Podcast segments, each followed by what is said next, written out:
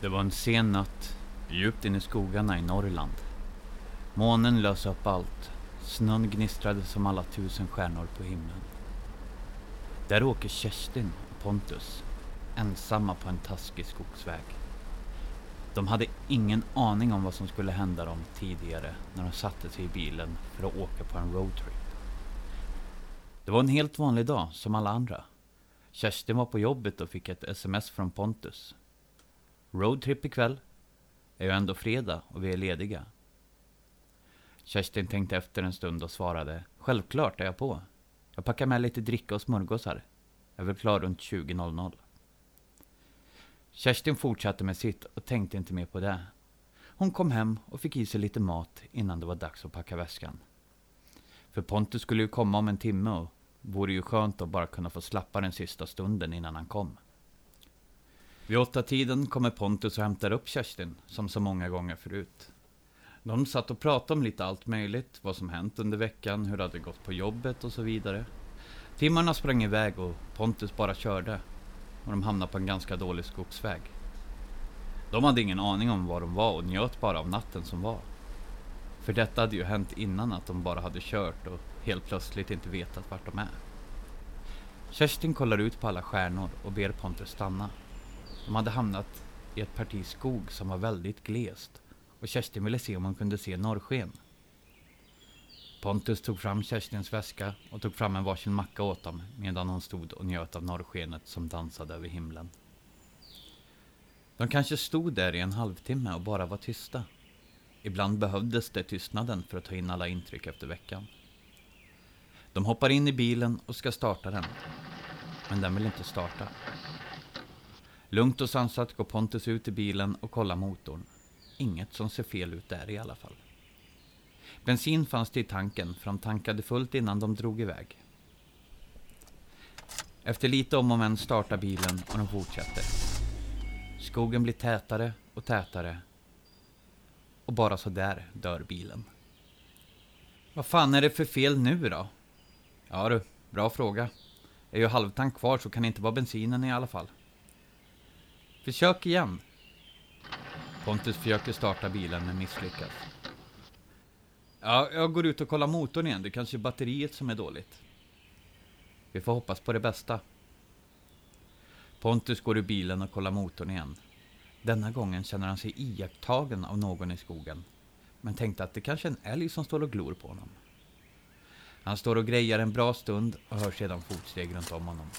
Han kan inte riktigt lokalisera vart ifrån. Han stänger motorhuven och hoppar in i bilen och låser. Kerstin kollar frågande på honom. Men det är något som springer runt mig där ute. Jag har fotsteg bakom mig. Men ge dig, nu försöker du bara skrämma mig. Det är fan inte kul. Jag skojar inte, det är något där ute. De sitter tysta en stund och lyssnar. Det smäller till bakom bilen och Kerstin skriker. Pontus försöker starta bilen men lyckas inte. De hör tunga fotsteg runt bilen men kan inte se något. Och det finns ingen täckning på mobilen heller, så de kan ju inte ringa efter hjälp. Dock vore det ju omöjligt att berätta var de var eftersom de inte vet vart de är själva. Pontus går till slut ut ur bilen och letar fram ficklampan i bakluckan. Han lyser in i skogen, lyser ner i snön och ser flera fotsteg. Han hör röster ute i skogen och vet inte riktigt vart han ska ta vägen. Det blir tyst en stund och han står där helt förstenad. Sen hör han hur fotstegen springer rakt emot honom och han faller ner i snön med en väldig kraft. När Kerstin ser detta hoppar hon över till förarsätet och får till slut igång bilen. När Pontus märker det slänger han sig upp och in i bilen. Kerstin har aldrig kört så snabbt i hela sitt liv. Till slut kommer de ut ur skogen. De kommer fram till en öppen bensinmack och stannar där. De går in och hon som står i kassan ser att de ser helt förstörda ut. Hon förstod direkt vart de hade varit. Hon går fram till dem och berättar vad de varit med om. Jag ser på er att ni är väldigt uppjagade. Har ni varit i en mörk skog i närheten här? Båda två nickar. Hon suckar och kollar på dem. Jag kan säga att ni har blivit utsatta för Getmannen. Han har en tendens att få bilar att sluta fungera tills han har slagit minst en i bilen. Ni ska vara glada att det gick så pass bra med er som det gjorde. En del har kommit blodiga ur den skogen. Åk aldrig tillbaka dit. Nästa gång kanske det inte går lika bra.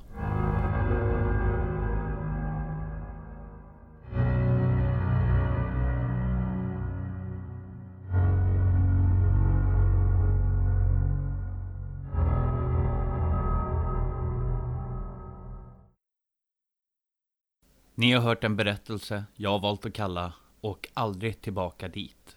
Skriven av min vän Janna Thomasson och här uppläst av mig. Mitt namn är Tommy Nordin och du lyssnar nu på När mörkret faller.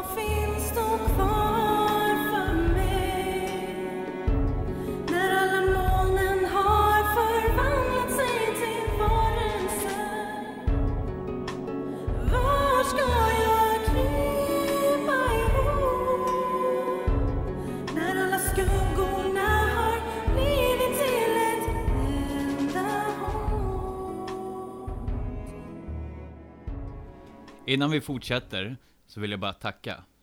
Först och främst vill jag tacka Creepypodden Eftersnack, en grupp på Facebook som lät mig publicera reklam för den här podden på deras sida. Jag vill också tacka Elin Vred och alla andra som har delat den här podden på Instagram och Facebook och överallt. Vi är i uppläsandets stund uppe i över tusen nedladdningar på de fyra första avsnitten. Och att de har delat och låtit mig dela, gjorde att många fler har hittat hit och till mitt lilla rum av skräck. Jag har fått så många fina kommentarer och följare och jag måste tacka er alla för att ni faktiskt tagit er tid och gett mig chansen att få läsa de här creepypastorna för er. Det här är någonting jag verkligen älskar. Både att skriva, läsa och leta upp passande creepypastor för den här podden. Och jag hoppas att ni vill fortsätta följa den. Och tipsa gärna dina vänner om du gillar den här podden. Sitter du inne på en creepypasta eller en spökhistoria i sig, kanske något som faktiskt hänt på riktigt, så tveka inte att skriva till mig på baso live.se eller skicka ett eh, DM på Facebook eller Instagram där vi heter NMF-podd. Tillbaka till ämnet. Ni har väl inte missat det faktum att detta avsnitt handlar om Getmannen? Om Getmannen i Sverige. Jag hade tänkt att sprida ut ämnet över världen då det finns massor av historier samt hålla mig undan dem som redan lästs i Creepypodden. Men jag valde efter Jannas historia och efter den här kommande som jag hittar på Reddits underforum Humanoid Encounters att hålla det nära. Att hålla det i Sverige. På sidan sprak och folkminnen.se beskriver de Getmannen så här. Den märkliga Getmannen är en figur som fått sitt eget liv på internet.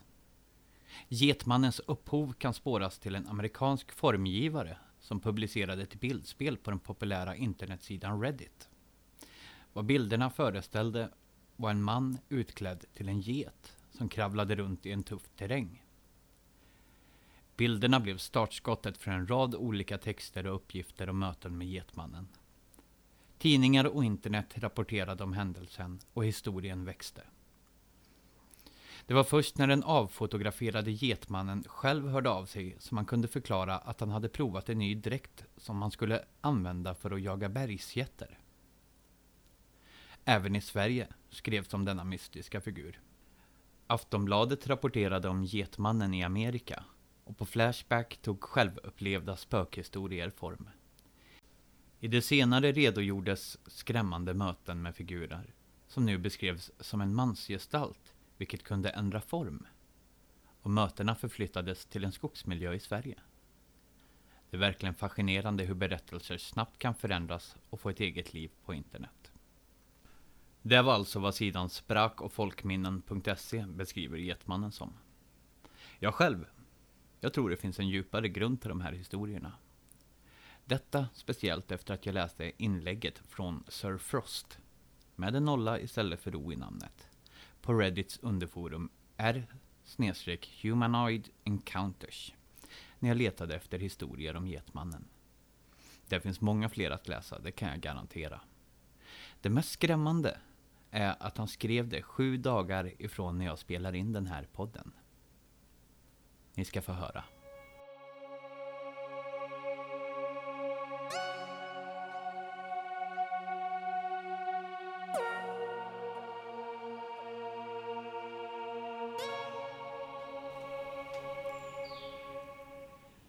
För att gå rakt på sak.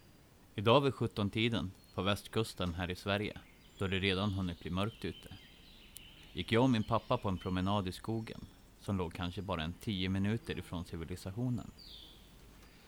Det var som sagt mörkt då och det fanns inte någon gatubelysning och någon ficklampa hade vi inte heller med oss. Men vi kunde ju spåret ganska bra och pratade om någonting vardagligt som vi gör när vi tar dessa promenader, vilket är ganska ofta. Vi var precis bredvid en sjö och märkte en flock på kanske 50 ankor som satt och chillade i vattnet nära stranden. Ifrån ingenstans, kanske 25 meter framför oss, sprang en varelse över vägen ifrån höger till vänster sida och fortsatte kvickt ner mot sjön.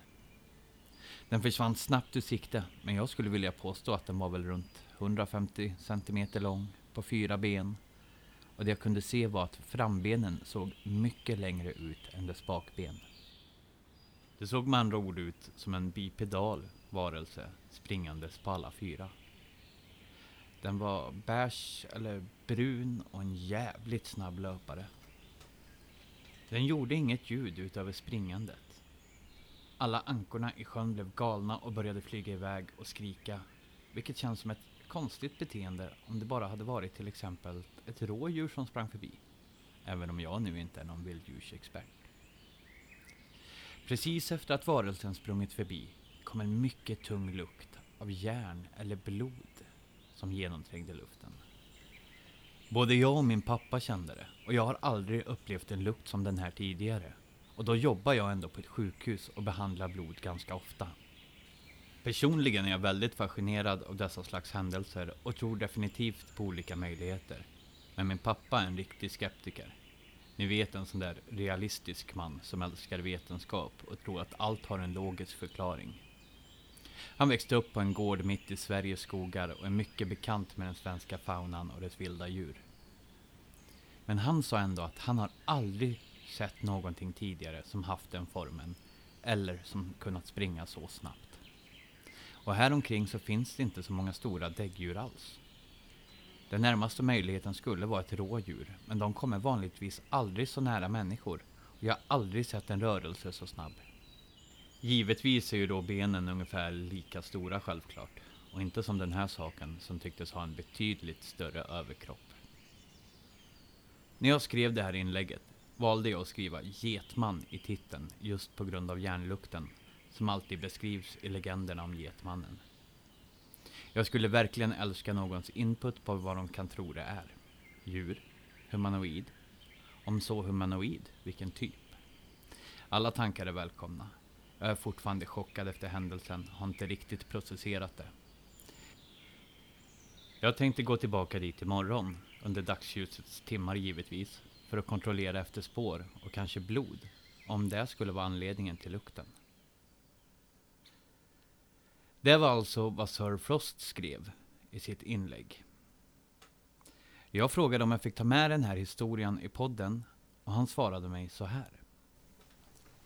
Absolut, kan även nämnas att det inte nödvändigtvis måste vara kopplat till Getmannen, utan liknar även legender om till exempel The Rake och Skinwalkers. Jag kan ge dig en uppdatering också. Jag och min pappa gick tillbaka till platsen dagen efter för att kolla efter spår och blod. Det senare hade ju varit en väldigt logisk förklaring till lukten. Vi hittade inget blod trots att det var samma snötäcke som låg där innan. Vi hittade dock klövavtryck som skulle kunna matcha en väldigt stor dovhjorts.